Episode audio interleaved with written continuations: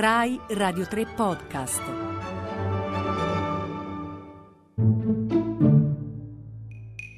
Dizionavirus, glossario minimo per un'epidemia di Silvia Bencivelli. Respiratore. Si chiama respirazione artificiale un atto medico che sostituisca la respirazione naturale, quando questa non avviene più spontaneamente. Parentesi, la respirazione non è un atto volontario, eh? si respira senza doverci pensare, è spontanea e funziona in armonia con la circolazione del sangue. La più immediata delle tecniche di respirazione artificiale è quella di urgenza, che si fa insufflando aria nella bocca della persona che ha smesso di respirare da sé. Nei film, e anche un tempo, insomma, si chiamava respirazione bocca a bocca. Oggi non si usa più la respirazione a bocca a bocca, si utilizzano cannule o comunque sistemi di protezione reciproca. In ospedale comunque la respirazione artificiale non si fa con la bocca, ma esistono dei dispositivi per la respirazione artificiale che gli esperti chiamano respiratori o ventilatori. Gli esperti chi sono? Sono gli anestesisti o gli intensivisti, che sono medici di terapia intensiva, cioè sono gli anestesisti rianimatori che lavorano con i pazienti più critici, cioè quelli in situazioni più delicate.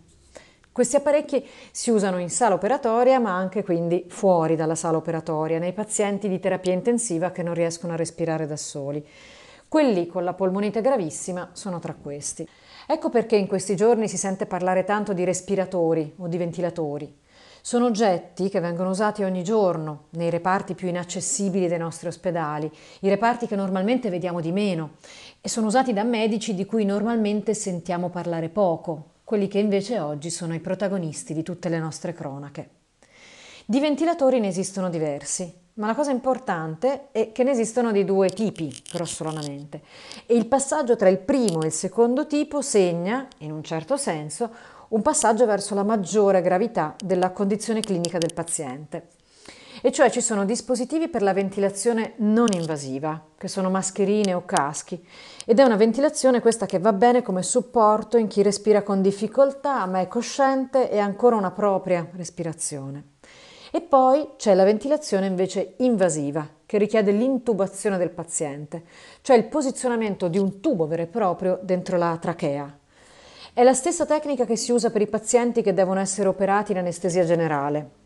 In rianimazione questi apparecchi possono dover essere utilizzati nei pazienti molto gravi che hanno bisogno di un supporto respiratorio, come appunto nei casi di polmonite grave. Ecco perché questi pazienti vengono, si dice, intubati. Mentre vengono intubati, vengono anche mantenuti in uno stato di coma farmacologico per attaccarli a una macchina collegata in pratica direttamente ai polmoni che respira al posto loro.